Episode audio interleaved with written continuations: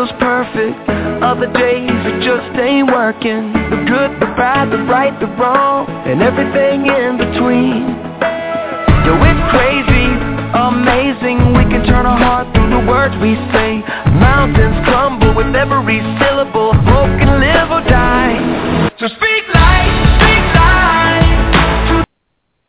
Hello, hello, hello, and welcome to another live episode of the Butterfly Evolution Show. Want to thank you all for tuning in with the Butterfly Evolution Show tonight and with our special guest, Greg. He is going to just enlighten us. He's going to speak life into our financial situations and teach us some things to take forward, to share forward, and just make a difference in our lives. Um, this show is about total transformation, so I'm excited to begin another journey of, of, of this phase of the financial responsibility or the financial importance of saving, debt-free, and, and just anything that's dealing with saving and, and money and, and so forth. So with this economy and all the things that are continuing to go on, I know every time I go to the grocery store, I'm often reminded of – where my money is going because the the containers are getting um just lighter and lighter, but the price is going up and up and up. So it seems that it, that it's very hard to save here lately because the cost of things. But um, I'm sure that there are ways that we can we can we can determine ways or find ways to to do it a little better. So we're going to move right along into this nice show before um, bringing Greg on to, to just kind of get the show going. I want to remind you that the chat line is open for those of you who are listening online with us. Remember, you can submit your your questions or comments right there if you are a registered follower of the show. If you're not, then you will have to if you want to submit your your questions and comments there. You can also call in 818 691 7406 do select the number one if you have a question or comment. Uh, we'll pull you on the air with us.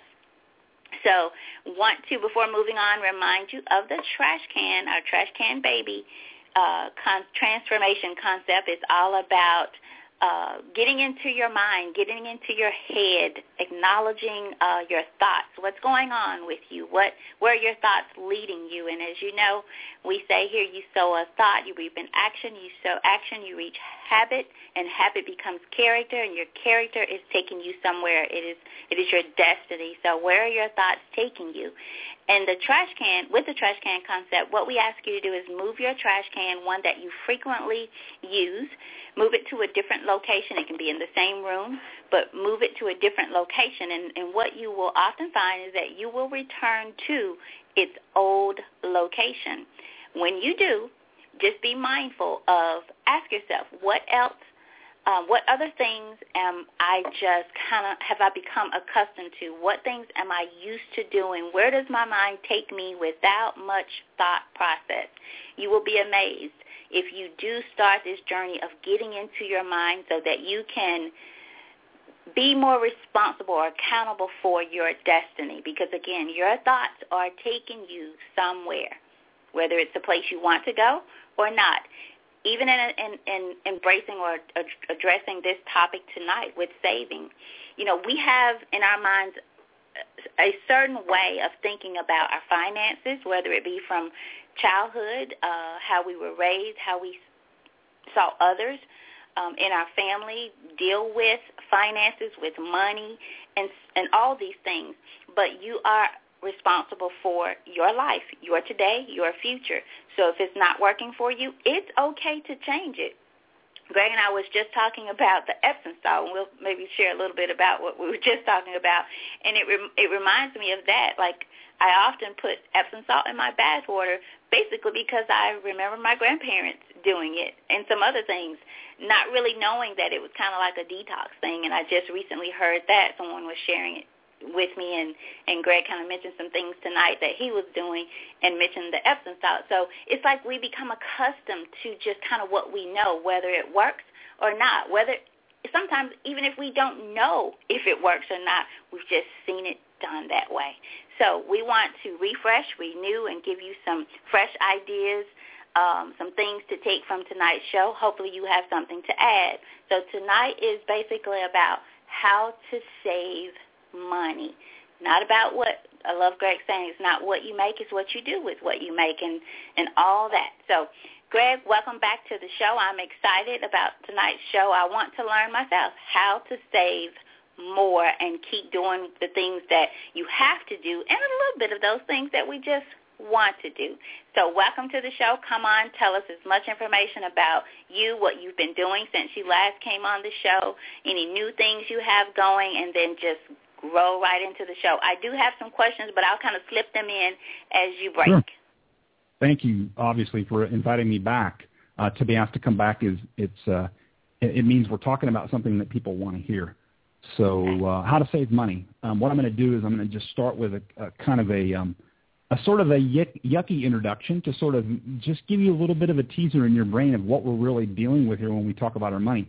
But we're not going to focus on the negative. We're going to talk about practical stuff. This is an article that I revisited or a teaching or an energy that I chose to re-experience that I experienced a little over a year ago and it was really dark and it was really nasty and I didn't really want to get in, into it all the way, but I knew that there was something calling me to visit that energy again and to really understand it at a deeper level. So I'm not going to get yucky here. I'm just going to read this one little piece to you. Um, if, if you're asking yourself, why is it that money is such a problem? Why is it such a struggle? How come prices are going up? How come I can't seem to save? Why is this such an issue? I'm going to tell you emphatically that the United States government filed bankruptcy in 1933. So they can't even get it right. So don't feel bad, okay? Don't be so hard on yourself. You know, we all know things are crazy and what's going on in Congress and the budget and always talking about inflation and all that. Just know that, you know, th- this company, this corporation known as the United States government, filed bankruptcy in 1933. Now, here's where it gets interesting. Its assets were transferred to the Federal Reserve Bank. Those assets being all of the land of the United States, all of the national parks, and all of the people that call themselves citizens. So in 1933, the federal United States hypothecated all of the present and future properties, assets, and labor of their quote-unquote subjects, which are 14th Amendment U.S. citizens, they basically, whenever you have a bankruptcy, those assets, somebody ends up with those assets. There's a bankruptcy where you can make payments and keep your stuff, and then there's a bankruptcy where you lose everything. Well, in this case, when the U.S. government filed bankruptcy in 1933, it didn't have any money to pay its debt, so it handed over all of the land and all of the people on that land to the Federal Reserve Bank. So the reason why I said that is, is if you're frustrated and you just haven't been able to figure out this money thing, this system was built to keep you a wage slave. All of us, all of us. And we talked a little bit about that, I think, maybe in a, in a previous teaching. But we're going to do some practical stuff tonight. We're not going to get dark here. I just want you to know that if you're wondering why you just can't seem to get ahead, and there's only a few people up at the top of the food chain that seem to be doing well, it was built that way. It was built for you to struggle your whole life. It was built for you and I and Tammy to be wage slaves from the time that we're born to the time that we die. That is a fact. That is not um, conspiracy theory. That is an absolute fact. It is government record that the U.S. government filed bankruptcy in 1933, and the Federal Reserve Bank said, no problem, we will be glad to help you. So that's a very deep teaching. It's a whole different subject. We could we could talk about that for weeks, but we're going to talk about some just some good old practical stuff. How to save money. So let's start with something real easy. Let's start with a definition. We all, most of us know what the word save means, but I got to throw one in there so I feel like I'm laying some groundwork. Save means to keep someone or something safe, to stop someone or something from being damaged or lost, to stop something from ending or failing, to make something that is in danger of failing successful, or to keep something from being lost or wasted. I kind of like the last one. It seems to be the most fitting as far as money goes. You know, if you save your money, you keep it from being lost or wasted. So that's a pretty good definition. So if I were listening and I were you, I'm guessing um, maybe you have some debt. Most of us do. Not all of us. I have family members that don't have any. Um, I'm, I'm as close to being debt free now as I've ever been. But um, you could be asking yourself, if I have debt, Greg, should I save money first or should I start getting out of debt first? And you can you can actually do it either way. It depends on how much income you have. But I would say, generally speaking, if you've got debt and things are getting kind of tough, you can't seem to put any money in the bank, it's actually better for you to begin to prepay your debt before you try to put money in the bank. Now, there's an exception to the rule. Uh, it's called the little emergency fund, which is, you know, generally about a thousand dollars. If you can put that money in the bank, or even five hundred, if if a thousand is a lot, and I remember one thousand was a lot, um, if you can put 500 in the bank as an emergency fund, that'll give you kind of that psychological sort of a comfort zone of, you know, I have this little safety zone in here to take care of an emergency. Then do that. You know, put that 500 in there or that thousand or whatever it is, and then start to prepay your debt. So the general, uh, I think the general advice would be, uh, if we're talking about money and getting out of debt and maybe investing and whatnot, your best first investment is always debt elimination. And you're actually saving money when you do that because when you prepay your debt, you're paying off the principal balance faster, which means you're going to pay less interest over time. Any questions, Tammy? Um, so you you were saying if you have the debt, then then you should pay those things off first. Some people, I, I know some people get into this cringe about um, not having anything saved if something breaks down and things like that and I know you talked about wage slaves. I want to before you uh, before we get off tonight, I want you, if you can, kind of address the emotional side of it because people take their lives because of debt and and so much you know, so many other things. So I want you to, if you don't mind, before we get off, kind of touch on the emotional side of it as well. And I think you kind of were going there when you talked about the government. Don't feel bad because the government can't get it get it right. That doesn't yeah. mean that we don't want to and should um, That's right. get it right, even for the for the sake of having a peace of mind. So, kind of talk about the emotional side as we move on. Kind of touch on that as well, if you don't mind. It, it covers uh, this whole thing of money. You you can't keep it in a box. You can't put it over to the side. You includes me, by the way. When I say you, I mean me. When I say me, I mean we. I'm in this too. I'm still paying. Okay. I still save every every payday. I save a portion of my check, and if there's anything left in checking, I dump it into savings. But this whole thing, it's tied into your emotions. It's tied into your spirit. It's tied into your um, your sense of, of wellness, your sense of worth. I mean, that's how embedded this is in our minds, in society. Is is we are we are born and bred and raised to believe that uh, the amount of stuff we can accumulate determines how much we're worth as human beings. And this is an absolute recipe for people that are spiritually blinded, that are spiritually misled, that live unfulfilled lives, and that just they just plod through life working, working, working, and they just never seem to be able to fill that void.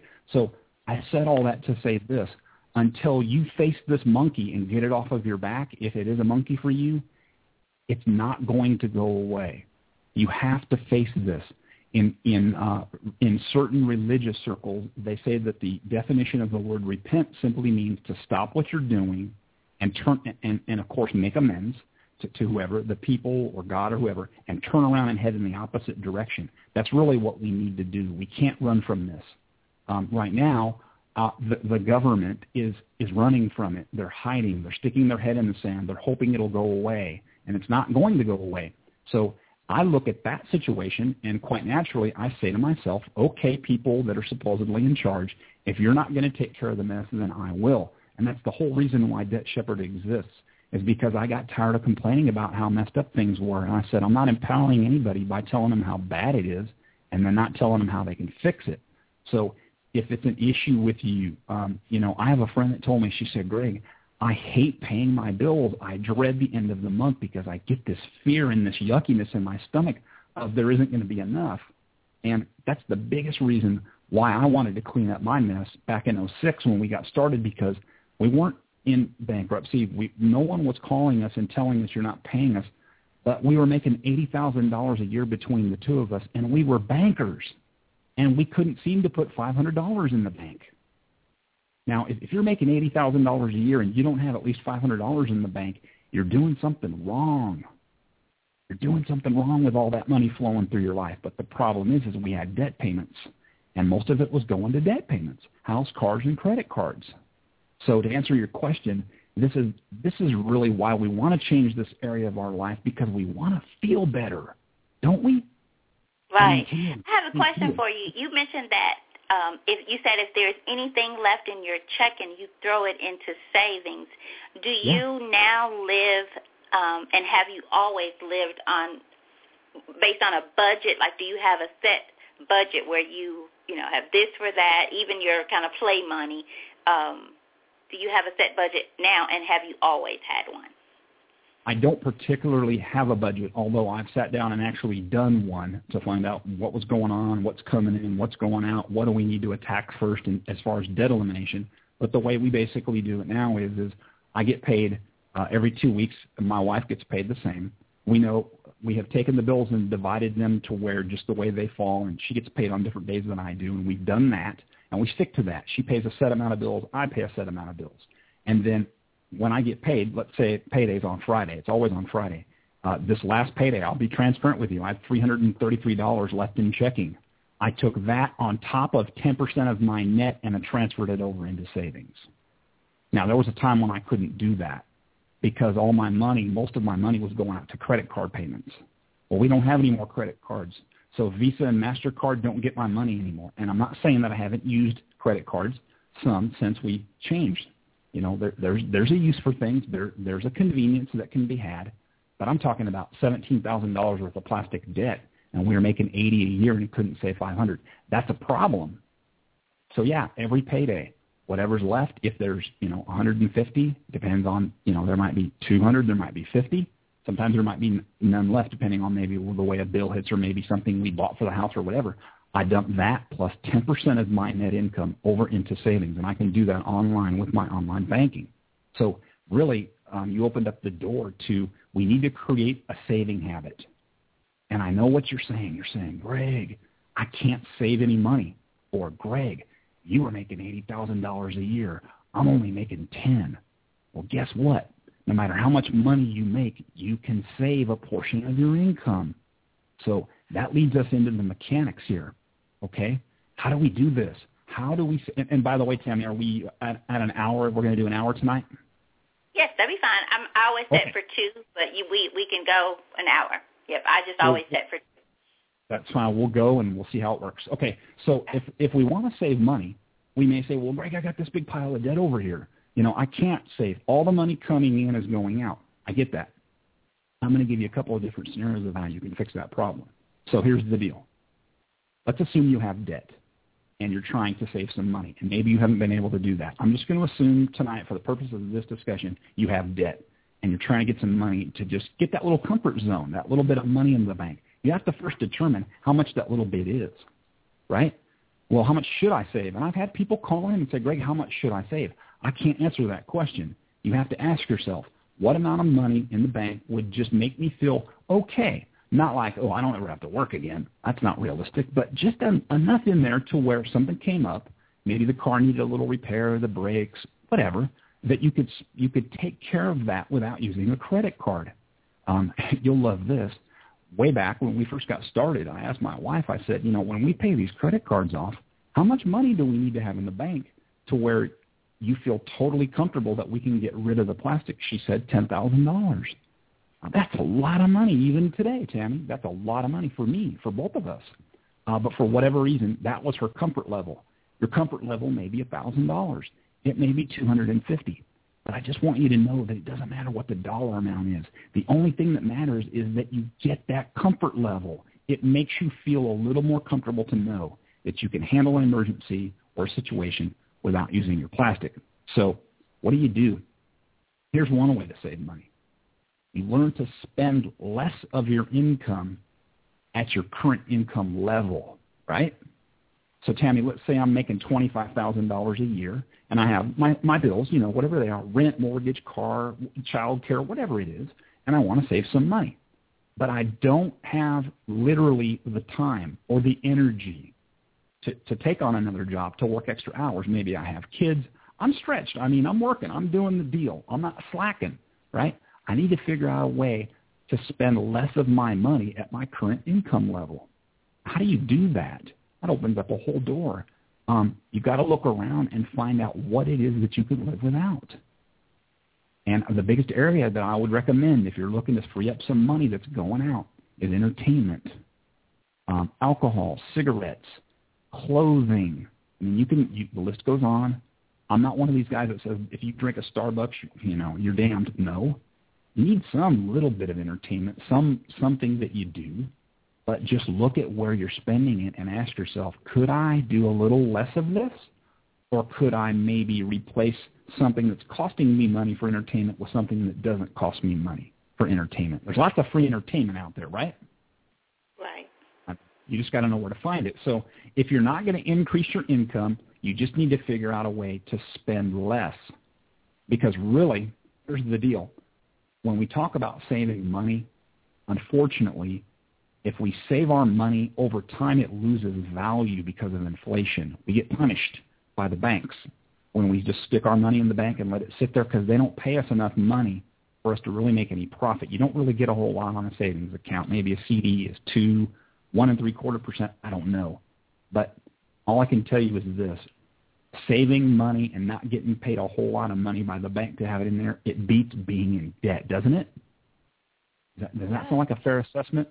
I mean, yes. if I was weighing the scales here, it, it, do I save money or do I make my payments go to my creditors? I would I would rather work on both at the same time or work on the debt first and then save the money and eventually not have to make payments to my creditors. So at least I have the option of what I want to do with that money. Because when you get done paying your stuff off, you're still going to have money, right?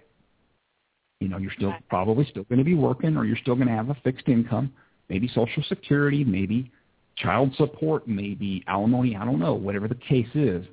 Um, but the money's coming in, the money's going out. So figure out a way to spend less at your current income. That's one way you can do it. Another way you can do it is you can increase your income level without increasing your standard of living. Now, what does that mean? It means you want to save money, but you haven't been able to do it before, and you're in a position to maybe work more hours, maybe work some overtime, maybe pick up a second job if that makes sense for you. Maybe, you know, child care is not an issue. Maybe you're single and you don't have any kids, whatever. Or you can have kids, it doesn't matter. But you have the ability to increase your income. Maybe there's a promotion coming, whatever the case may be. But here's the key. If you increase your standard of living when your income goes up, you're going to be right back where you were before the increase came. Does that make sense, Tammy? It does. I do have a question for you while you're there, though, I think we might have talked about this previously on a on a prior show. You know, Mhm. many people um, think about taking on a second job. However, there's a great deal of concern about what that will do for their tax bracket. For instance, you know, if I make a if I take on a second job and I may make five thousand more dollars, you know, in addition to what I would normally make, but now I have to pay back, you know, a couple of thousand more in taxes. How can one? What's the best way to to kind of figure out where you don't find you don't find yourself saying, I work all these these additional hours and half of the money I'm paying back to Uncle Sam. How can one adjust their tax taxes so that that does not happen? Well, there's there's two ways you can do it. Number one, you can work for cash. Right. Greg, are you telling me break the law? No, I'm not telling you to break the law. Plenty of people work for cash. I- I don't mean your full-time job, you know, like you're going to be feeding your family 40 hours a week working for cash. But if, if income taxes are an issue, just figure out a way to work for cash. Or you can barter things, you know. You provide a service to somebody and they give you, you know, money or they trade a service for you. That, that's one way. But if you do increase your income, you do need to look at that. And I'm not a bookkeeper, a CPA, or a lawyer, but generally speaking, if you breach the six-figure income mark, which would be a 100000 or more, that tends to be when your tax bracket goes up. Uh, but again, that's not CPA advice. That's not tax filing advice. You just need to you need to figure out if if I kick in an extra five, how much of it am I going to get to keep in my pocket? Now, in the beginning, let's say you do the extra five thousand, Tammy. But in the beginning, you just need to get some money in the bank or to get that comfort zone or you just need to get some debt off your back. You know, I can remember a time when I would gladly give half of it to the government to change the situation that I was in because it's only going to be for a season. You know, you're not necessarily going to be doing that forever. You're not going to be paying debt off forever. It doesn't take forever to put a little bit of money into the bank where you get that comfort zone that we're talking about. Does that make sense? Makes sense. Okay. Yeah, I mean, and, and Tammy, you brought up a good point. You have to look at everything. Uh, if I'm going to start working Saturdays from 7A to 6P, but I got babies at home and I'm putting strain on my spouse. You, you need to look at everything. Gas that's going to take me to get there. Am I going to have to pay for uniforms? Are there are there cell phone expenses or whatever? You got to look at all of it and you got to do the math. And if you look at the math and you say, okay, after these expenses and taxes, what's left? Is it worth the effort? Is it worth the time? Because I've looked at picking up a second job, even today on a Saturday. I do that occasionally. And then I say to myself, you know what? I like having Saturday and Sunday off to spend time with my family. And my family consists of my wife and our dog, Gabby. My stepson comes comes by occasionally and visits us. He has a girlfriend. You know, sometimes they both come over. They may stay for a couple of hours, but by and large, that's my extended family is my wife and our dog. And that's typically what I do is I just hang out. We go do stuff, you know, but we don't do a lot of entertainment type of stuff. That's just by choice. Um, but I've had days where I'm like, heck no, I don't want to get up and go work eight, ten hours on a Saturday. I'm going to chill out I'm in my pajamas as long as I want to. So weigh it all. Weigh, weigh all your options. You got to look at everything. But if, if you're just talking about an emergency situation where you need to get a creditor off your back and you got this $600 collection hanging over you and they're hounding you, you do whatever it takes to get out there and make you within the bounds of morality and the law. Get out there and get an extra job to pay that stupid thing off and get these people off your back. I mean, you know, you got to get resourceful. Okay. Okay, Greg, let's take a call. We do have a caller. Let's see um, what our caller has. And I did not mention you guys. The way that I will pull you in, because I'm, I don't know this number, but the way that I will pull you in is provide the area code that you're calling from and the last four digits of the number that you're calling from. So we're going to take your question and comments at any time, so you do have to press the number one to come into queue. I am now pulling in a caller from 901 area code with the last four digits of 0546. Caller, you're on the air with us? Yes. Yes, my name is Jim, and uh, I was just wondering uh, about, you know, I cannot start a bank account because I will back child support. So if I start a bank account, then child support is going to take my money. So how can I save money when I cannot put none in the bank to save money? So what can I do? Um, well, first of all, the fact that you have the desire to save the money is a good thing. Um, and a bank is only one option. It's just the institutional option that we've been taught from the time we're born to the time we die. You don't need a bank to save money. Uh, if you have a desire to save money, whatever that amount is for you, um, you don't necessarily need a bank. I mean, if you just want to rat hole some money, you can do that at your house. I mean, you can stash it somewhere. Um, maybe you have a friend that has a bank account, someone you really trust that will keep it for you. Or maybe you know someone who has a safe that you really trust. Tell them to put it in their safe for you. My brother has a safe. He he he, he doesn't trust banks. He hates them. He, he's he's just kind of a country boy. You know what I mean? Yes. Did that did that I mean, help you?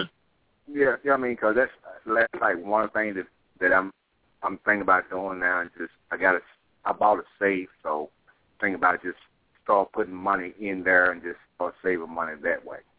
Yeah, and you know the most important thing is this, and I'm only speaking from my experience. I'm, I'm not an expert in any of this.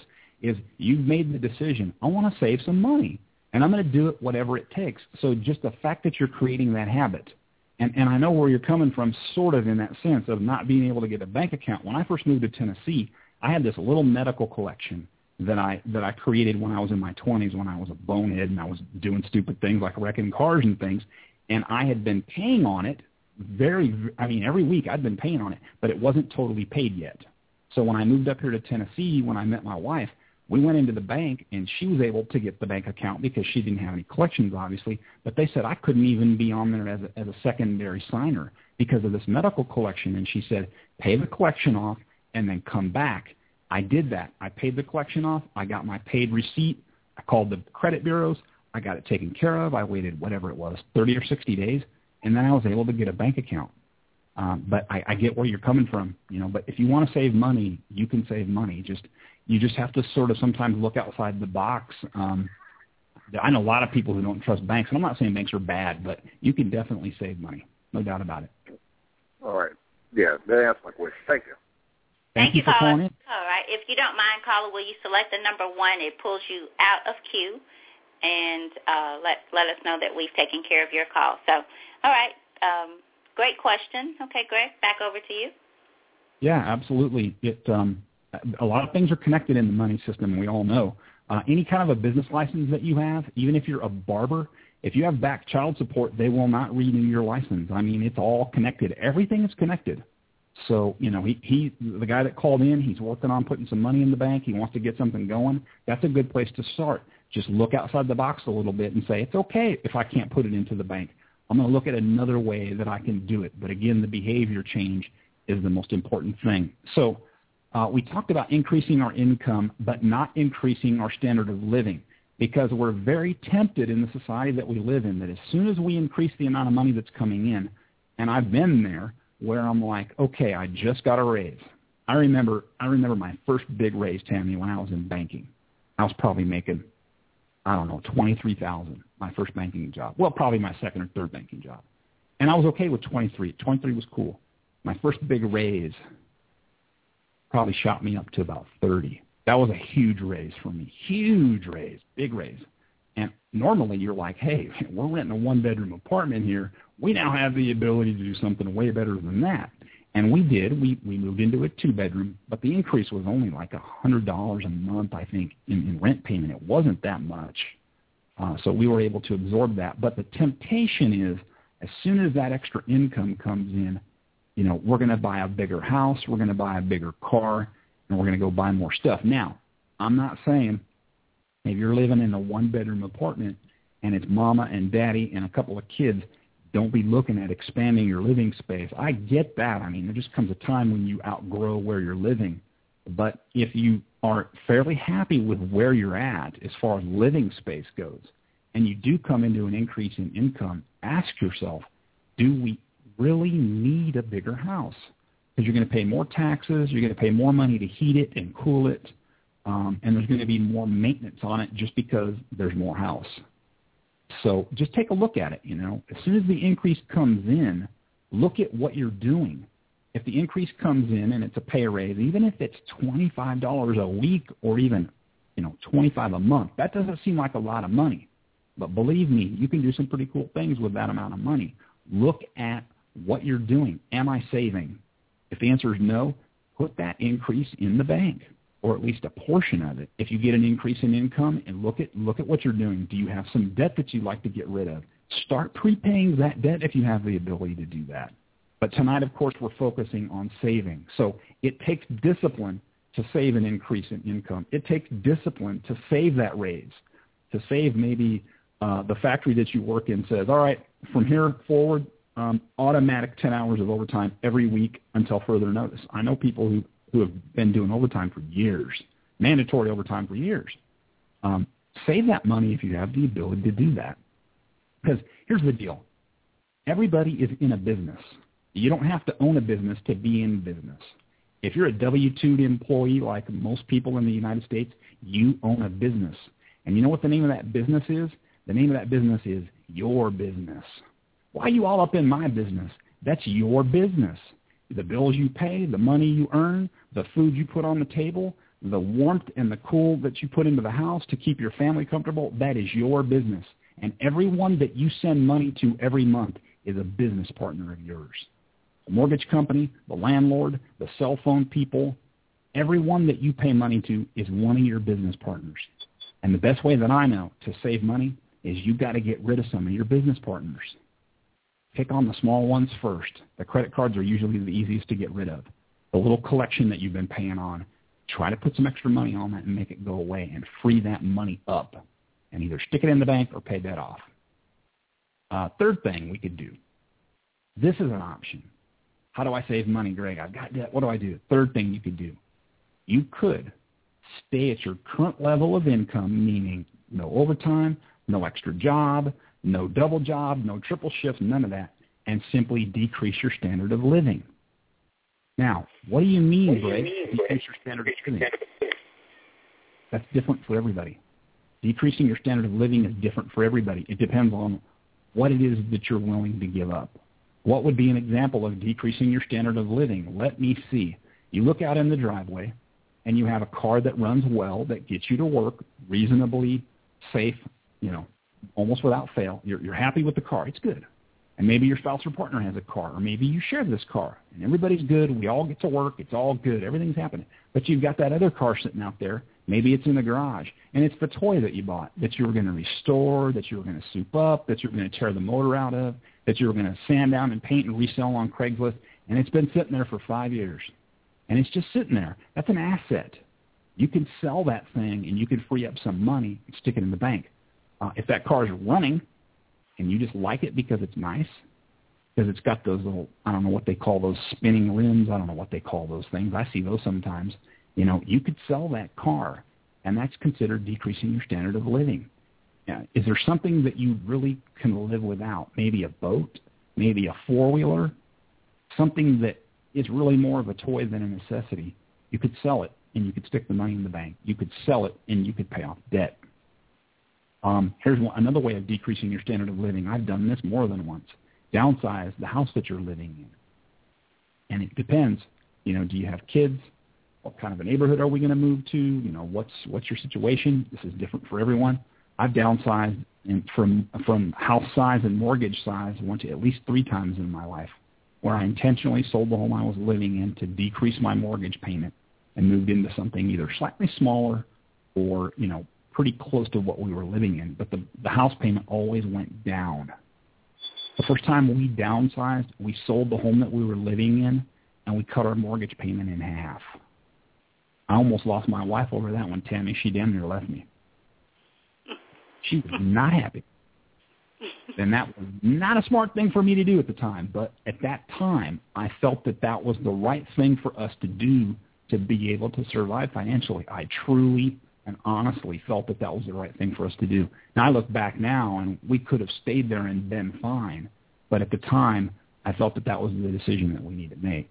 So um, you don't take that stuff lightly. If you're talking about selling your house and downsizing to something smaller, you need to think long and hard about that. That's that's not something you just do overnight. That's something you got to really pray about, really soak in, really talk to your spouse about. I made the mistake of basically saying, this is what I've decided we're going to do, and you don't have any say in it. And that was the worst thing I could have done as a husband. Absolutely the worst thing. Do not recommend that to anybody. So that was a hard lesson for me. Um, can you think of anything, Tammy, maybe in your life or somebody that you know that decided to decrease their standard of living so they could free up some money? Nope. Nope. That just has, I, I don't know anyone that uh, did that or thought mm-hmm. about doing that uh, because you know that's just that kind of plays into the more stuff and the society you know kind of what society tells us is uh, what validates us and so much so because I think many people get those things the big things the many things in order to feed the mind um, to say I'm important or you know what I'm doing is important in some way. So I don't. I I do feel that many people um, should do that. I mean, I I know when I purchased my house and and it's just a three bedroom, two bath house, you know, a great size for my son and I and um but I had people that thought that I should have bought a larger house and I thought what for? My son will be gone in a few years and I bought what I can afford. But it's the mindset. So um I don't know anyone. I probably know a lot of people that should have and even yeah. now should do it. But again, it goes back to how the money, um, what looks like to to others. Um, yeah. So, I have a question that has come in. Um, how let's see. How should one approach creditors if they are unable to save um, because of paying creditors, I think is what they're saying. So how should how could one approach creditors if they are unable to save and want to save? Okay. I guess this they're saying, would... can they pay less? I guess is what the question is. Can they pay? Can they? Uh, I guess they're asking, can they approach the creditors and pay less in order to save? Yeah, yeah. You. This is what I would do, and and I realized a number of months back that I'd never really formulated an answer to this question in the past. If I had a creditor or, and when I say, when you say creditor, the person typing the question, I'm assuming we're talking about like a collection, you know, or, or maybe a credit card that's past due or whatever. Uh, this is what I would do. I would sit down with pen and paper and I would write down everything, all the money coming in, all the money going out, every single bill that you could possibly think of. every single dollar that's going out, all of it, including entertainment, everything, everything that you know that you're spending your money on until you feel comfortable that you've mapped basically pretty much every dollar that's going out. Okay? And then you, I would take the smallest balance creditor that I'm trying to get rid of. If there's three or four or five of them, don't go to the one with the $10,000 balance because that's the one that's giving you the most fear and, and, and anxiety. That's the natural thing to do. You need to go to the small one. We need a quick victory here, okay? And you go to that creditor and you call them diplomatically, respectfully, honestly, and openly. You don't give them a big sob story because they've heard everything in the book. Trust me. Trust me, they've heard it all. And you simply say, this is who I am. This is the bill that I owe you. This is the balance, you know, whatever the balance is. I, I want to change. I want to pay you. But I'd like to negotiate this balance because I need some breathing room. Now, you may not get a good response, and you may get a good response. There's a good chance that if you're honest and open, you're going to get somebody with some sanity, and they're going to say, let's work something out. And then if they decide, let's say the balance was 500, and they say, all right, we'll, you know, we'll settle for 400 or 250 or whatever. Get them to send you something in writing to the balance that they've agreed to. You can't just take a verbal over the phone.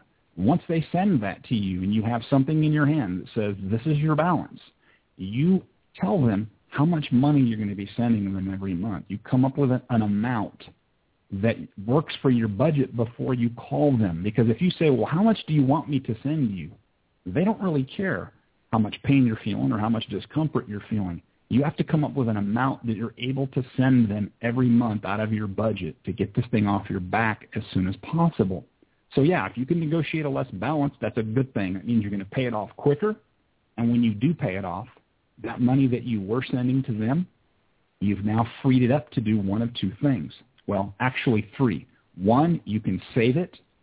Two, you can go to the next debt and pay it off. Or three, you can blow it. You always have those three options. Save it, apply it to other debts, or simply blow it. Or a fourth thing, you could increase your standard of living and go buy more car, more house, more toys, more clothes, whatever. Does that does that make sense? It, it does. Um, I know with with what you're saying there, what I have started to do for for me when I pay something off, what I'll do is take half of whatever that amount was going out monthly and put that into savings, and the other half goes towards something else, paying something else, because it kind of I was already accustomed to paying that anyway. Um, yep. And so that that has worked for me in trying to find ways just to save more. That has has worked for me. Now I need to do better, not going to spend it on some of those luxury things that you're talking about, like the clothing and all that. But that has worked. Yeah. So that's another um, way to look at it. You know, take half because I do feel that people should have something saved, and I think mentally when you don't, it it it just it gets you into this rat race where you're just day after day after day just working, coming home, eating, doing a little something here, and starting that process all over again.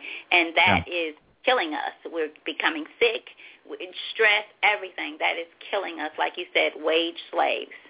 So Yeah, and let me let me uh, let me drop a bomb here. This came into my mind here the in this last week when I was getting ready for what you know what are we going to talk about? What are we going what am I going to share? This one may make you feel a little uncomfortable, but I think it's definitely worth exploring. When we hear the word save in terms of money, if we pay attention we also become mindful of the word saved in religious circles, right? So my question is, are these two words related in some way? I don't know the answer to that question, but I will ask you this. Is the comfort of being saved spiritually giving you an excuse for laziness in your finances? In other words, I have this mess. I either choose not to take care of it or I don't know how to take care of it. Therefore, I'm just going to turn it over to the man upstairs. Now, I am not deconstructing your faith, but what I am saying is, is it's real easy to just stay in that little zone of, it's all good. It's all good. All things work, you know, to, to the betterment, or all, all things work for the, for the glory of God. You can stay stuck in that and not take action in your practical everyday finances and get this stuff cleaned up. I mean, do you, how many stories have you heard of people just giving their money to the church and their finances are total shambles. And they're just suffering because they think they're supposed to be giving this money to this organization. I'm not trying to drag that out of the closet or turn it into a tithing conversation. All I'm saying is, is if you have a pile of debt, no one, including God, is going to wave a magic wand over you and make this mess go away. You have to face it. It's actually part of the reason why you have the pile of debt because it's something that you're here to learn. And I'm not saying God made you have debt. All I'm saying is, is there something you haven't figured out yet? There's a behavior you have not yet corrected, me included. I've been through this. And until you correct the behavior and face what it is that got you into that mess in the first place, it's not going to go away. Does that open up any doors in your mind of where this conversation could possibly go, Tammy? Yes, and that's that's why I was trying to go a little bit earlier because it does come back to a mindset and something that is rooted. Um, th- there is financial uh, debt or debt alone. I feel like it's it's bondage. It's really a form of slavery, um, mentally, emotionally, everything. And again, we have to find out why is it. I think on the last call, or the last time we had you on, we had a caller that called in and expressed that when they're feeling down, when they're feeling, um, you know, just not worthy, that even if they just go buy a pack of cheese, it was something, you know, to the point where she was saying that she could have in her refrigerator what she went to buy. Just the fact that she goes out and purchases makes yeah. her feel better. And so yeah. th- that's that's why I wanted to get there because of, of the show being about the transformation. There is something deep rooted. There's a there is something that the money is able to feed us temporarily, of course, because we find ourselves getting right back into that situation. I've heard stories where people have uh, been blessed uh, to, to, to get out of debt. Someone has helped them get out only to turn around and get back into even more debt than they were. And and yeah. they have said because they did not deal with the root of the issues uh, that they were that, that got them there. Yeah, the, here's the thing. When you when we talk about money, there are words that are used like current and currency, and those are all those are all words that have to do with electricity. Those are all words that have to do with what really makes the universe what it is. And we're, we're going into the spiritual part here. We can't we can't talk about saving money and getting out of debt without going to the spiritual part of it. Whatever your religion is, I don't care. Guard that, nurture it, love it, do it, be it. I'm not telling you not to do that, but there's something that we're all connected with and by. We could say that it's love, but in the 3D world, it's it's electricity, it's energy. That's what makes the planet do what it does. That's what makes it spin. Yes, God is controlling all of it ultimately, but there are certain laws of the universe that exist, such as the law of gravity, the law of thermodynamics, all these things that we observe and we know happen consistently without fail. So what I'm saying to you is, is if you learn to save money and you do it consistently and without fail, things will start to shift for you. But ultimately, at a deep spiritual level, the reason why we're so screwed up in this area is because these banks have come along and said, we have to figure out a way to harness these people's energy. We have to figure out a way to drain these people of their energy, their spiritual energy, their physical energy, and their mental energy. How can we do that? Well, what we're going to do is, is we're going to lend them money that we create out of nothing, and we're going to charge them rent for it. And then we're going to wave things in front of their faces that make them want more and we're going to tell them two different things in the media and in movies and in TV and in print. We're going to tell them, number one, you're worthless, you're no good, and you'll never amount to a hill of beans. But then on the other hand, we're going to tell them, we will sell you the elixir to what ails you. And that's where we get on the treadmill. Ultimately, these people that run the system know one thing and one thing they will never, ever, ever tell you. There's only one currency. It cannot be lent. It cannot be borrowed. It cannot be destroyed. That currency is your knowledge of who you truly are. And the system does not want you to know this. The system doesn't want you to know who you really are and how powerful you are. Because once you come into that awareness and you practice that awareness, because knowledge is not enough. You come into the awareness and you begin to practice the awareness, meaning you change what you're doing in your life. When you do that, you won't stand for paying 20% interest to a credit card company. You won't stand for someone calling you and saying, send me the money or I'm going to sic the police on you or whatever it is that they threaten you with. You, you, there won't be a place for that in your life anymore when you come to the awareness of who you truly are because you look inside of you and you say, I'm not going to put up with this. But there's a season where we have to clean up some mess. Get out of that situation and move forward. It's, and Greg, you're so you're so right in that. As you were talking, I, I wrote down that just the power in having money saved. It it it allows you to feel free, like you are in control. Um, meaning, for instance, there are many people that stay on jobs that are emotionally and physically draining the life out of them, but it, they have to. They feel that they have to. And once you get into the habit of saving, um, I was sharing with a friend the other day, uh, actually about about my son, just being like the more he tends to save, the, the, he just gets more stingy in a sense, and in a good way. I mean, like taking his lunch and being mindful of what he spends for lunch. Um, you know, wanting me to cook so he can take lunch or things like that. It's like you almost get addicted to having the money there. So you you can in in the process of reversing it, it does do something mentally. Now, if you could just kind of hang on to that and create those new habits, it is worth it. Um, it is a process, but it is worth it, and it's contagious. It becomes contagious if you stick to it. You will want to to save more.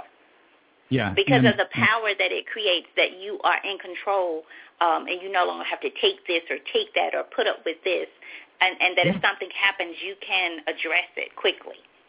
And you know why it's so powerful, and you know why it becomes so addicting and if you have a pencil, I think you certainly need to write down this kernel of wisdom I'm about to drop on you. This is like a hand grenade in the foxhole of the mind. The reason why it's so powerful and so addicting and so awesome when you start to save money, it's because of this. Money equals food. Okay? Money equals food. There's a lot you can do without. But um, if you're not putting food in your mouth, nothing's going to happen. Live about three days and then you'll die. So ultimately, when we go to the grocery store and we buy the food, you talked about filling up your cart and you can't put as much in as you used to be able to and the bags are getting lighter but the bill is getting bigger. When we go to the grocery store, we're hunting. Back in the day, we had to actually chase it and, and pluck it and, and skin it and cook it. Well, we don't have to do that anymore because of modern society. Technology is a pretty cool thing. You know, there's not as much labor involved in the gathering of food. But when you go to the grocery store or to the restaurant and you pay with your debit card or your credit card, which I hope you're not doing, or you pay cash, which I hope you're doing. You're hunting. Those are your tools. And when you've got some extra tools laying around that are at your disposal that you don't necessarily have to use unless you want to use them, that's powerful. Because in the back of your subconscious mind, you know that when there's money in the bank, you can eat. No wonder this is so psychologically powerful. No wonder they drive us crazy and in circles chasing our tails when it comes to this thing because they know that you subconsciously know that money equals food, but what they do instead is, is they replace the money equals food with money equals sex, money equals power, money equals greed, money equals I'm better than you, money equals better credit score than my neighbor, money equals whatever. Fill in the blank, it doesn't really matter. Now, unless you're a person who grows all of your own food, creates all of your own electricity, grows cotton and fiber to make all of your clothing, okay? You need some form of currency to get what you need in this world. So I think most of us are, you know, pretty much um, can can fall into this whole thing of, of going nuts over this. But yeah, saving money is very empowering. Um, you know, right now, I wouldn't say I have more money in the bank than I've ever had, but I'd say that it's pretty close. I mean, I've had a few tiny little spikes along the way with you know, money back from the government and, and maybe a windfall from some other things. But by and large, we tend to keep a fairly steady amount in our savings account. So, for example, when we moved into the home that we're in now, it's a seven-year-old home, um, my total payment, taxes, insurance, and everything, is less than $600. I intentionally purchased at that price level in a neighborhood that I was comfortable with bought a very nice seven-year-old home. Um, but the thing is, is, and I completely lost my train of thought of where I was going with that. Oh, uh, when we moved in, there were certain things that we knew we wanted to do. For example, we painted the entire inside of the house. We paid cash. We recarpeted the entire inside of the house. We paid cash. We put now new linoleum in the kitchen and the laundry room, and we paid cash. Now we had some appliances that we needed to replace, um, and we were uh, just a few months away from tax time where we were getting money back. My wife gets an annual bonus. We did charge that on one of those Best Buy cards, you know, six months same as cash, but we knew the money was coming in in about two months, and we just didn't want to drain our savings account. So we bought those on credit, and then as soon as that money hit the bank, bam, within 20 minutes we paid off all all of the appliances that we had bought, and now we don't have any credit cards left. Um, so you know, there's a place for using things for a certain level of, of convenience, but when they become your go-to, you know, when the car needs brakes, when the car needs a transmission, when uh, the hot water heater goes out, when a tree goes through a, portion of the roof and it, you know the deductible is a thousand or whatever, and the go-to is your plastic. That's what we want to get away from. That's what we want to get away from because this whole thing is tied into ultimately when we think about money, we think about survival. And if we don't have enough money, we're not going to survive. Um, honestly, everything beyond food, um, clothing, of course, to stay warm, and and some shelter, and you know to remain free from pain. Food, clothing, shelter, and to remain free from pain are the only needs that you truly have. Everything else is gravy. Food, clothing, shelter, to remain free from pain. Those are the four basic needs of the human being. Everything else is icing on the cake. The $200 sneakers, all of the other things, icing on the cake. But Greg, I've got a 13-year-old that needs the latest and the greatest iPod, and I have to work double overtime to give it to him. Really, maybe you need to examine why you feel the need to do that. All of us do. I, I had spells where I went through spending sprees and dropped three, four, five thousand dollars on stuff in a two-month period, and you know, tax time came around, I had to give all that back to the credit card company. So you know, I've been there. And you know, you mentioned tax time. You people should think about what happens um, every year when it's tax time. You start to see the car commercials. You start to see different sales and new things, new um, items come out um, around that time. You start to see more people shopping and so forth. And if people will really, for people who are listening and and that do have the luxury of getting back, you know, thousands and thousands of dollars year after year after year uh, for a lifetime just think what would happen if you if you did Greg what you mentioned earlier your your your income basically has increased some because you're getting this back you know that. But what if you just put it aside? What if you just continue to live and get by as you had during the year and as if you were not going to get that 10 years later or so what would be in your um in in your account? So I just thought about that when you mentioned income tax. And something else you you continue to say as you talk through the through the night is we. And speaking of, of you and your your wife, your family, you know, there's so many families who who do not operate in the from the we standpoint, meaning they don't sit down and they don't bring their finances together um, and really know what's going on in their financial world. And I believe that's so important to get across for those who who who have some someone that they share their finances with or share a home, share a life with. You Yeah. should it should be we, but a, a, a good number of people have no idea what's going in and out um, financially for with their partners. They don't have any idea what's going on financially with their partners. and let me you asked at the beginning of the show and I blew past it because I wanted to jump into the teaching. You said, you know, share with us something that's changed since the last time we we heard from you, Greg. Here's one thing: my wife's going to finally be able to retire this year. She's she's a bit older than I. She's 17 years my senior, and ever since we met back in 1998, we've been planning for this. Doesn't mean we got a bunch of money in the bank and we're never going to have to work again, but she's going to be able to quit working. She's been in banking most all of her life. So when as soon as our little condo sells, it's five minutes up the road. And we do have a mortgage on that, by the way. So we're making two house notes, but we have the ability to do that because we planned. Because we planned. As soon as that condo sells, she can give her notice if she chooses. I'm not saying she's going to quit, but when the condo sells, the house payment on that is gone, and all we have is this little one for five hundred ninety-seven dollars and some change. And on on my salary, which is not a big salary, I can take care of both of us just fine. We can both have insurance. Uh, she will get some Social Security and a little bit of pension. Um, she could comfortably make our house payment here and still have a little bit of money left over. But the thing is, is we planned that. We've talked about it. It's been out in the open. It's been part of what we've been doing. And I know a lot of people who are at my wife's age, my wife is 62, who can't quit. Why? Because they bought the house they didn't need, the second home, or they financed two brand new cars that they could have gone out and bought really good two to three year old cars for maybe 10,000 ish. But no, they had to go buy the one for 40 with the rims and the CD and all these other things. And they're looking and they're going, I'd really like to quit working, but I got too many bills.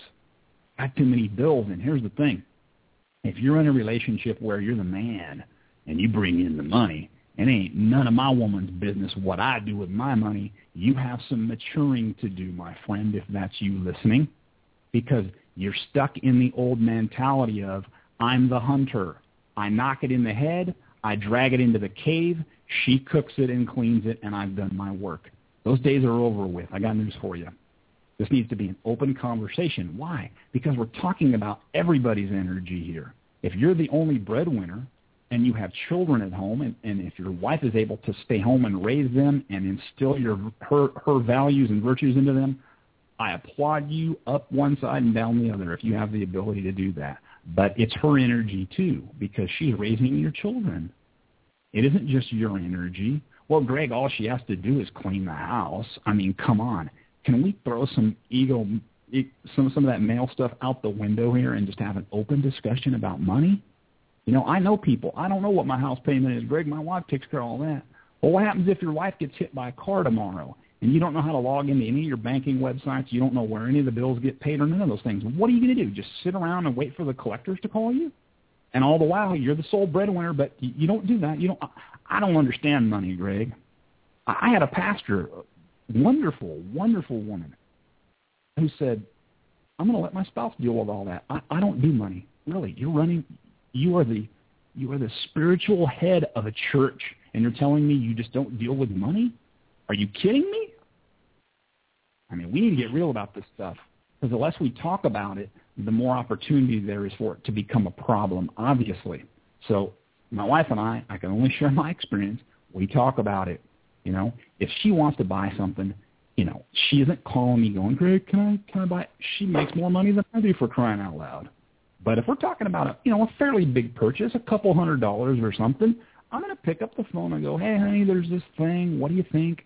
Well, do you have the money in the bank? Do you really need it? You know, buy it if you want it. Or, well, we got this thing coming up. Let's wait until next month. Okay, let's do that. Or, no, I'd kind of like to get it now, and then we'll move something around over here. And you know what? But as long as you're talking about it, um, but you can't be doing this. I'm going to hand down the edict, and everyone's going to obey what I tell them to do because all you're going to do is create resentment and bad emotions around money, and you're planting the seed when you do that whether it's a good seed or a bad seed. You're sowing the seed of your family's future.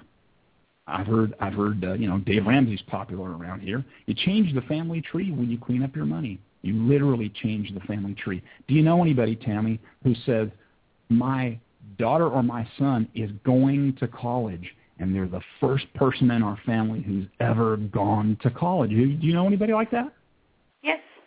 Yes. Absolutely. I know some people yes. like that when you clean up your money and you decide to start flying straight and quit being crazy with your money, you have the ability to change your family tree. Doesn't mean you give all a bunch of money to a bunch of people and then you become rich overnight. It just means you change the way you're dealing with your money and the people around you, i.e. your kids or your spouse or your family members, they see that and they either decide, maybe I want to figure out how to do that. Maybe I'll ask, or maybe they don't. But either way, you're creating a positive change in your life. I mean, it's easy to get excited about this stuff. You know, you know, one day it's all nasty and yucky, and, and you wake up one day, maybe six months to a year later, and you've got a little bit of money in the bank, and you've got some of these bills off your back. It's hard not to talk about it. That's why I teach it because I got so excited in those 06. I couldn't keep my mouth shut. I talk anyway, but you know, and some people they're to look at you and go, "Oh, you all high and mighty now, huh? Because you ain't got no debt. Oh, you oh you done paid off the visa." And you know, people are to have different attitudes about all this because it might be nasty for them. It might be their their finances might be in flames. We don't want to beat people over the head with this stuff. We don't want to preach. We don't want to pound on the pulpit, so to speak. If people are ready, they'll ask you. If people want something uh, to change in their life and maybe they see you're doing a little something that's helping you out, they'll ask you if they want it bad enough. But we can't, okay. you know, chase down the street. I have a question that has come in, and what I'd like to do, I'm going to put it out there, and what I want to do is is uh, do a really quick commercial, and this is one that will tell you a bit more about uh, Debt Shepherd, Greg, and, and his organization. So listen to this, and, and as we go to a quick break, and what we'll do when you come back, two things, and I'm going to get mine out first. I may have to call you back and have you do a show on I am the hunter because I I felt something roar up in you when you said that. so I wrote that down. That may be a topic. Uh, you sound like you might know a little bit more about that than you're leading on tonight. there you go. So, the question is school. Um, should someone create debt to better their income, um, create you know school debt to better their income, and if so, what is the best way to do it? So think about that question. And college, we're going to go to a quick break. And again, this is more information about uh, Debt Shepherd, which is Greg's organization. So listen to this. It will be helpful. Get your pen, paper. You can write this down, and then we'll come back and have Greg answer the question um, and tell us more a little bit about I Am the Hunter. Here we go. Thank you for listening to The Butterfly. Hold on. Butterfly Evolution puts the spotlight on share it forward. We live in a society that suffers from financial illiteracy we all pay the price because of it. Poverty, truancy, teenage pregnancy, and crime are just a few symptoms of this epidemic. Ever wondered why most of the money seems to flow to the top and the poor seem to stay at the bottom? There's a reason for it. The system isn't broken. It was built this way built to keep the vast majority of people struggling all their lives trying to get ahead. This struggle is shared by all people regardless of race, color, creed, or religion. I'd like to introduce you to a concept for gaining control of your financial life. It's called Share It Forward. Someone teaches you how to improve your personal finances and you give that knowledge to someone else.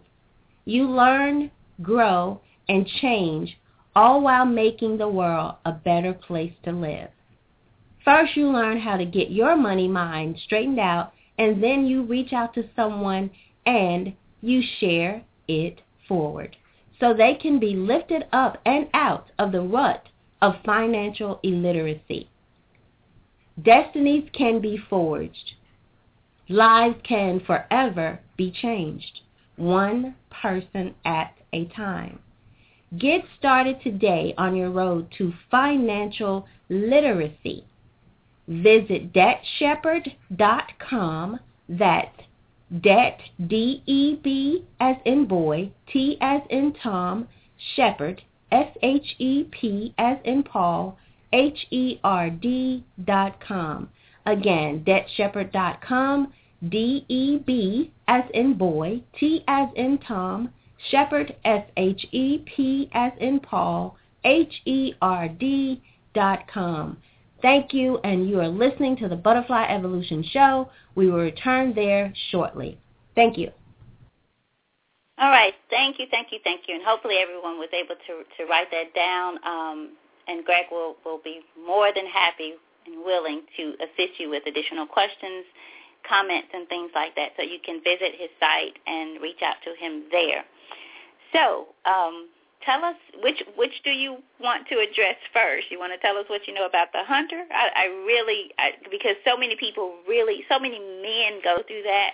Um, and yeah. so many couples and, and married people, you know, many people get divorced because of money. Whereas if yep. they would just come we and sit down as you and your wife plan, talk about it, and put the hunter mode aside. Um, and women, I don't know what we would call them, but you know, we play our part in it as well. So yeah. the school question we had, and then then I just wrote down, "I am the hunter," because I just well, something stuck in me. for the hunter first, because obviously you jumped on that one. Um, the hunter, the hunter, I mean, if we look out into nature, that stands to reason.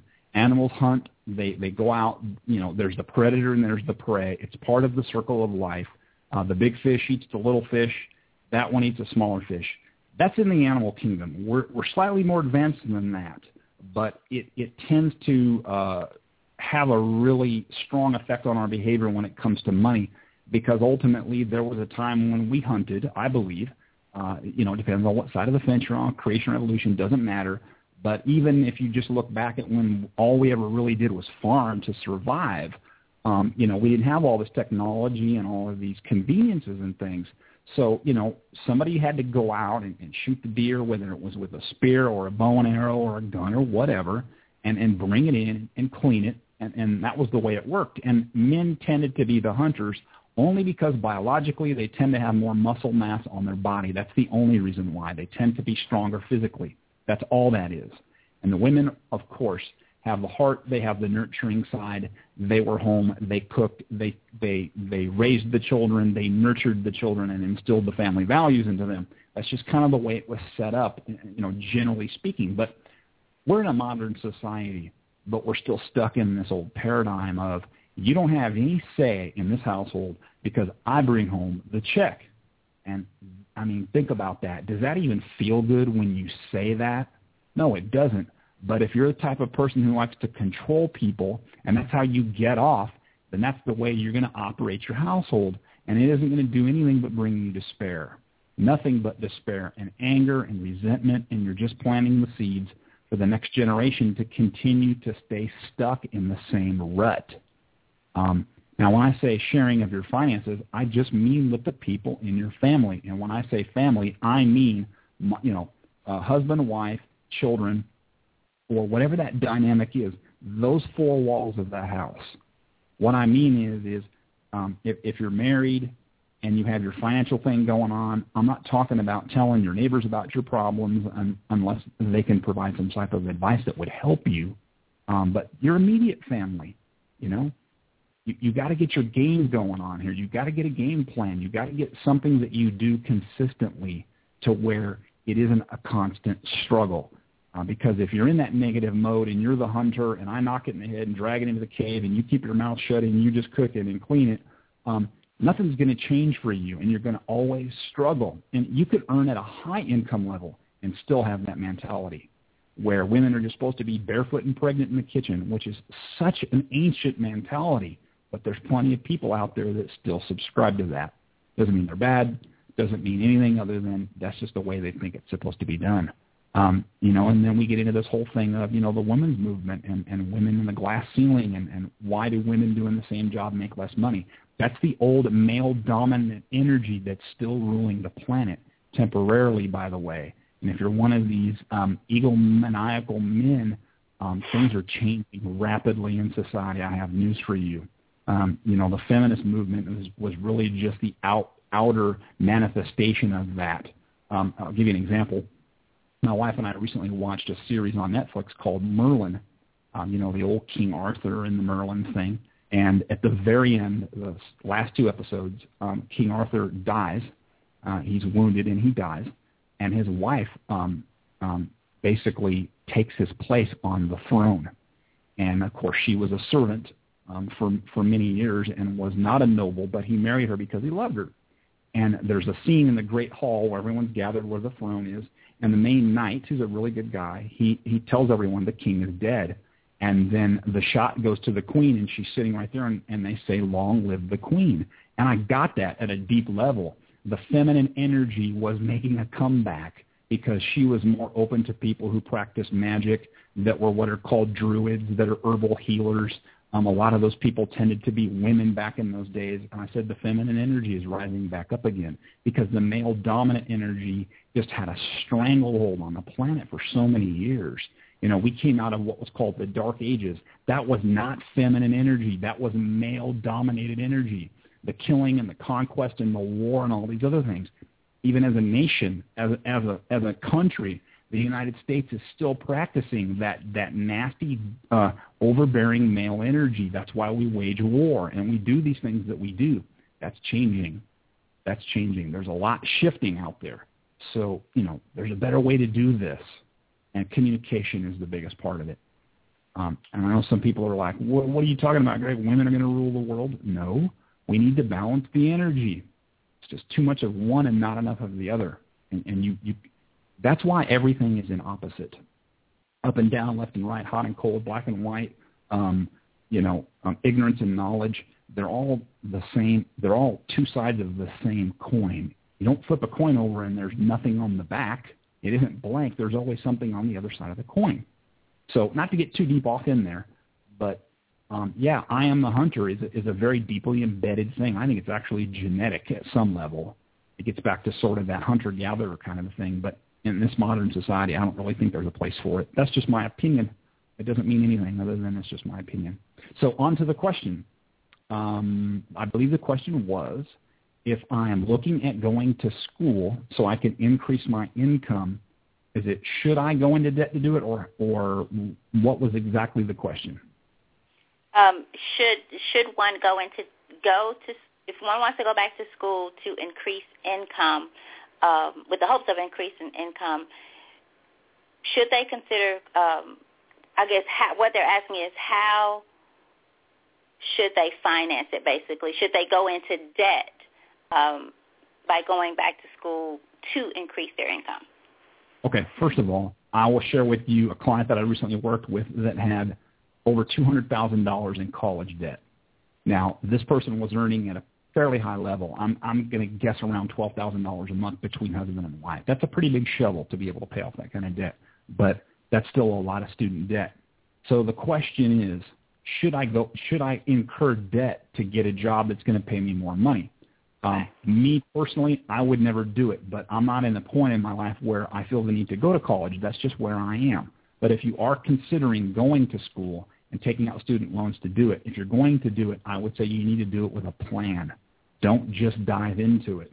What would be an example? Before I go into the example, let me give you an idea of how student debt works.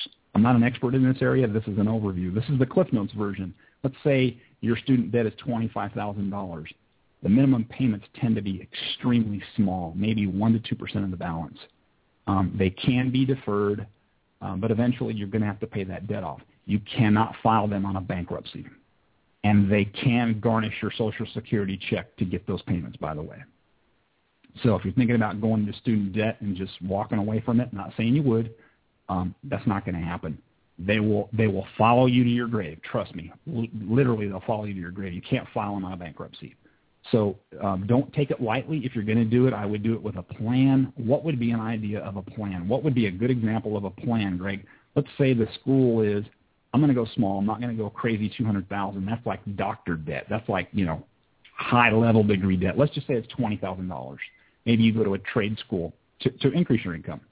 And um, I'm just going to use a young student as an example. Let's say you're still living at home. Maybe you're in your early 20s and you decide you want to go to this school and your parents don't have the ability to give you the money, which is fine, that's common, but you can you can get the loan. Um, I'd work out a plan with my parents and go, okay, this is what I would like to do, or what do you think? You know, tell me how we can make this work. I go I go to school, I take out the twenty thousand dollar loan, I continue to live at home while I'm in school, and I continue to work to pay the debt off, either while I'm in school or when I get out of school. And when I get out of school, I'm going to continue to stay at home and I'm going to devote X amount of dollars of my paycheck to pay this debt off. Okay? That's a plan. That's a possible plan. What you don't want to do is go into student debt, get out of school, and then immediately buy a bigger house, buy more cars, and start putting a bunch of money on your credit cards and just go, the payments are small. They're only 2%. I'll get around to it eventually. You're just putting it off into the future is what you're doing. So if you if you insist on going into debt to go to school to increase your income, at least use the increase of income to pay the debt off before you move forward in your life. Does that make sense? Makes that was sense. a mouthful. I rambled for a while there. Makes sense. Okay. Okay. Well, I love the way that again, um, you know, people don't often look at money being, you know, having some root issues in the way that we handle it, the way that we deal with it, look at it, perceive it, you know, what value it brings or devalue it brings in our lives. So I love the way that it always comes back to really digging deep um, in order to transform even that area of life because it's really about total transformation in every area. So I love the way that, that you bring it back to that. And for our listeners, go ahead. Uh, let me let me share something with you. If if you are looking at someone in society that maybe lives in a different part of town than you, you know, you you've heard it growing up. They live on the other side of the railroad track. You know what I'm talking about. I'm talking about lines of division that are just part of living. This is just part of living. And maybe that other side of the railroad tracks is where, you know, people with some money live or a bunch of money or a lot of money or more money than you. This exists. This is just part of this experience. I have news for you unless they inherited every dollar they have and they've never worked a day in their life, they're wage slaves just like you are. They just happen to have a bigger wage than you do, which just means they can live on a nicer street, live in a nicer house, and wear nicer clothes. And chances are they don't even know that they're a wage slave. And they unknowingly have the audacity to thumb their nose down at you or look down on you maybe in their mind. I'm not saying all people do this, but by and large, all of these divisive lines that have been created, class envy, keeping up with the Joneses, mine's bigger than yours, it's all meant to divide us against each other. Because if we all got together, for example, like we're doing tonight on this radio show, if we all got together and started teaching each other how to get out of this mess, we might become just a little bit too powerful for these people and we, basically we wouldn't need them anymore, and they would go out of business. Their biggest fear. The system is, you like to think, because of, of who we are, we like to think that these corporations spend billions of dollars a year to advertise to us, and they do. We like to think that they pay people to study us study our behavior on Facebook, study our behavior and, and form these groups of, well, what flavor do you like and what color do you like? We like to think that. That's the way it used to work back in the old days when they were first starting this game known as advertising. They were studying you for a little while, like a lab rat, by the way. Well, they're to the point now where they know everything about you. There is no mystery in your behavior, in your desire, or in any of your hunger for any of these things that you feel you need to fill this void that's inside of you. And it's inside of all of us at some level. That's not what they that's not what they're doing with their money that they're spending. They're spending money to advertise to you because they don't want you to forget that they're there. Why does Coca-Cola spend billions of dollars every year to remind you of who they are? Coca-Cola is in the collective subconscious of the entire planet. Literally, the most recognized brand in the world is Coca-Cola, and I think Marlboro and probably Apple would, I would definitely say, be up in the top five. But they're not studying they're not spending any more money to study who you are and how you behave to predict how you're going to act next. Let me tell you what they're afraid of. This is what they're afraid of. They're afraid that you're going to wake up. And if you wake up they're going to want to know why did you wake up? What caused you to wake up? That's going to perplex them and how do you wake up you listen to the conversations like this one and you change what you're doing and you try to move in a more positive direction and it doesn't mean that you live in a cave and you don't have some of the things that society can offer you. It just simply means you realize deep down inside of you at a spiritual level, at a gut level, at a whatever level you want to call it, you could wake up tomorrow and everything that you own could be gone and you would not be diminished one iota from who you really are. That's what the system doesn't want you to know. Because if they see you waking up, they're going to start paying attention i.e., all of these leaders that we see down through history, Dr. Martin Luther King, Gandhi, these people were assassinated because they were waking people up, and the current system doesn't want you to wake up. That is why I do not um, believe in guru worship. We have to stop following these individuals who rise to prominence and awareness in the collective conscious. What we need to do is become our own gurus. You need to be your own financial guru. And once you get a hold of it, like like Tammy said, saving money becomes a game. It becomes exciting. It becomes fun. You get a little stingy, and it just it it's a cut and paste. You can teach your kids how to do this, and eventually it's just normal to them. And you don't need these other people that are selling you all of this garbage, and they they'll just fall away. And over time, society will transform itself, but it isn't going to change if we wait around for it. Because they're going to drive this machine straight off the cliff, trust me, and they're going to take anybody with them that's willing to go down the cliff. But you can turn away from that. You can turn around and head in the opposite direction and just say, thank you very much for offering what it is that you have to sell, but today I choose not to buy it. Because for a transaction to occur, there has to be two things. Number one, the person selling, and number two, the person buying, right? That has to happen. You, you have to give your consent to be taken advantage of, financially speaking. Assuming you're of sound mind and body and you're not in a mental, mental incapacity to understand what you're doing, you have to be 18 to sign a contract in the United States, right? You, you have to give your consent to, to sign up for this crazy stuff that we get into. We've all done it, right?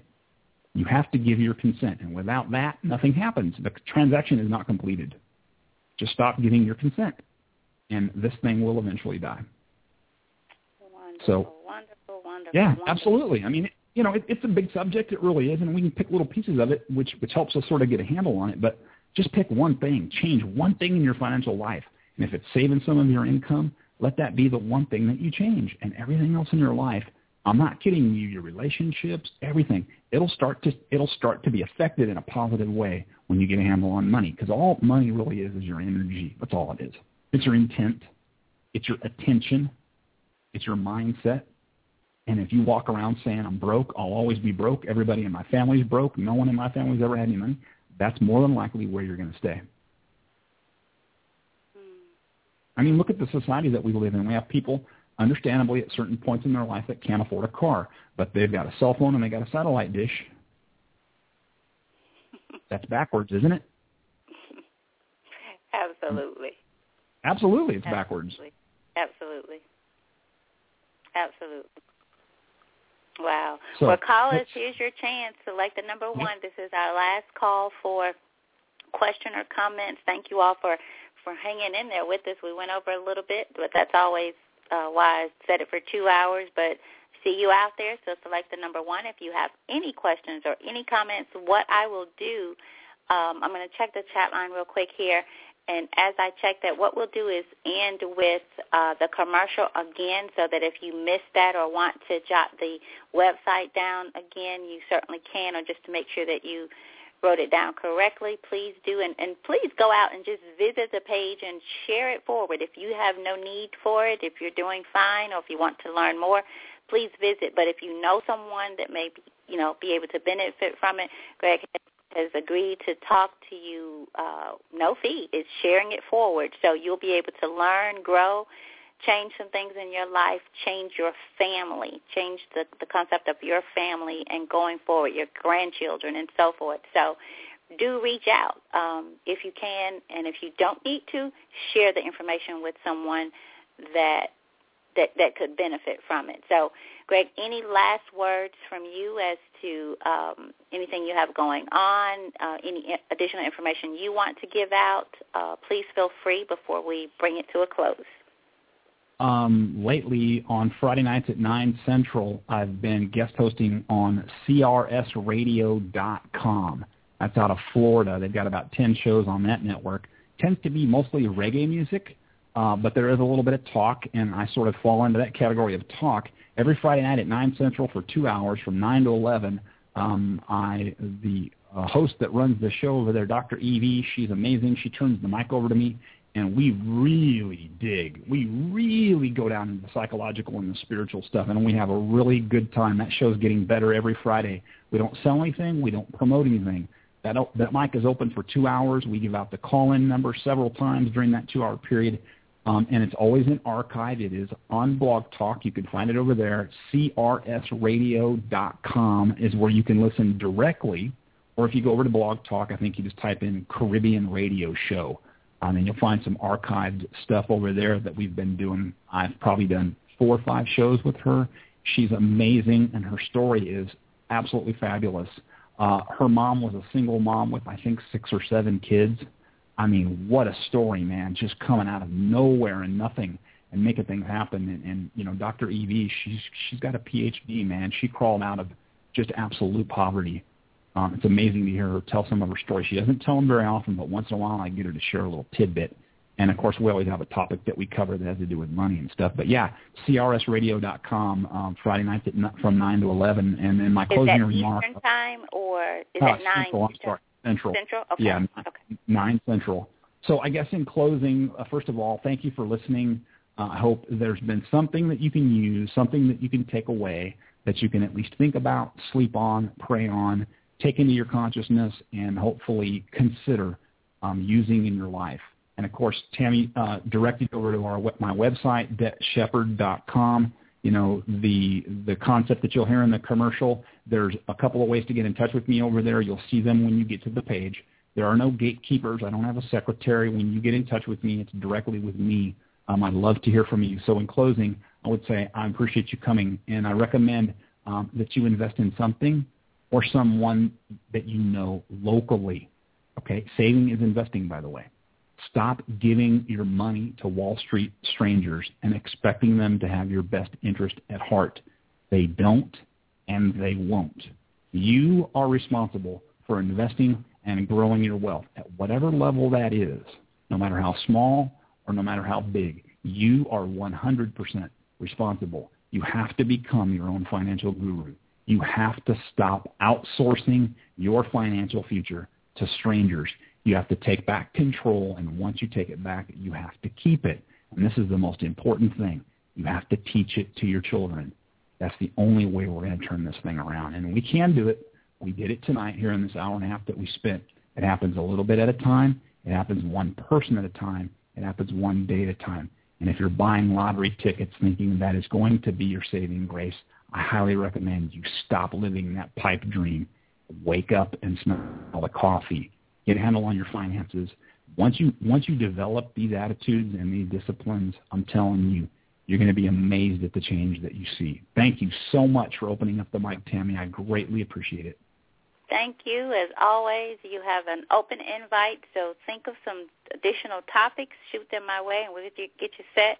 Um, hopefully for next month or the month after. So you just let me know when you have again an open invite. Thank you for sharing it forward um, and your time as well and your passion just for for for helping people transform in this area of life. So I just again cannot say thank you enough. And for our listeners, the same to you.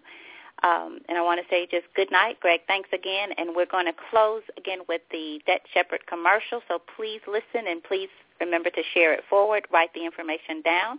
And we will air next Monday, same time. Remember to listen to Greg on crsradio.com um, from 9 to 11 Central Standard Time every Friday, correct? Absolutely. All right. Well, thanks a lot, Greg. And everyone, Have have, a a great night. Have a good week. See you. Butterfly Evolution puts the spotlight on share it forward. We live in a society that suffers from financial illiteracy. We all pay the price because of it. Poverty, truancy, teenage pregnancy, and crime are just a few symptoms of this epidemic. Ever wondered why most of the money seems to flow to the top and the poor seem to stay at the bottom? There's a reason for it. The system isn't broken. It was built this way. Built to keep the vast majority of people struggling all their lives trying to get ahead. This struggle is shared by all people regardless of race, color, creed, or religion.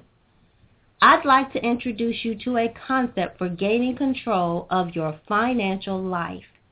It's called Share It Forward. Someone teaches you how to improve your personal finances and you give that knowledge to someone else. You learn, grow, and change all while making the world a better place to live. First, you learn how to get your money mind straightened out, and then you reach out to someone and you share it forward so they can be lifted up and out of the rut of financial illiteracy. Destinies can be forged. Lives can forever be changed, one person at a time. Get started today on your road to financial literacy. Visit debtshepherd.com. That's Debt, D-E-B as in boy, T as in Tom, Shepherd, S-H-E-P as in Paul, H-E-R-D dot com. Again, debtshepherd.com, D-E-B as in boy, T as in Tom, Shepherd, S-H-E-P as in Paul, H-E-R-D dot com. Thank you, and you are listening to the Butterfly Evolution Show. We will return there shortly. Thank you. Again, thank you all for listening to the show. I want to welcome you back next Monday, 8 o'clock p.m. Central Standard Time. And we'll leave tonight's show with this song dedicated to Diane from Atlanta. Thank you for your consistent uh, support of the Butterfly Evolution Show. Thank you.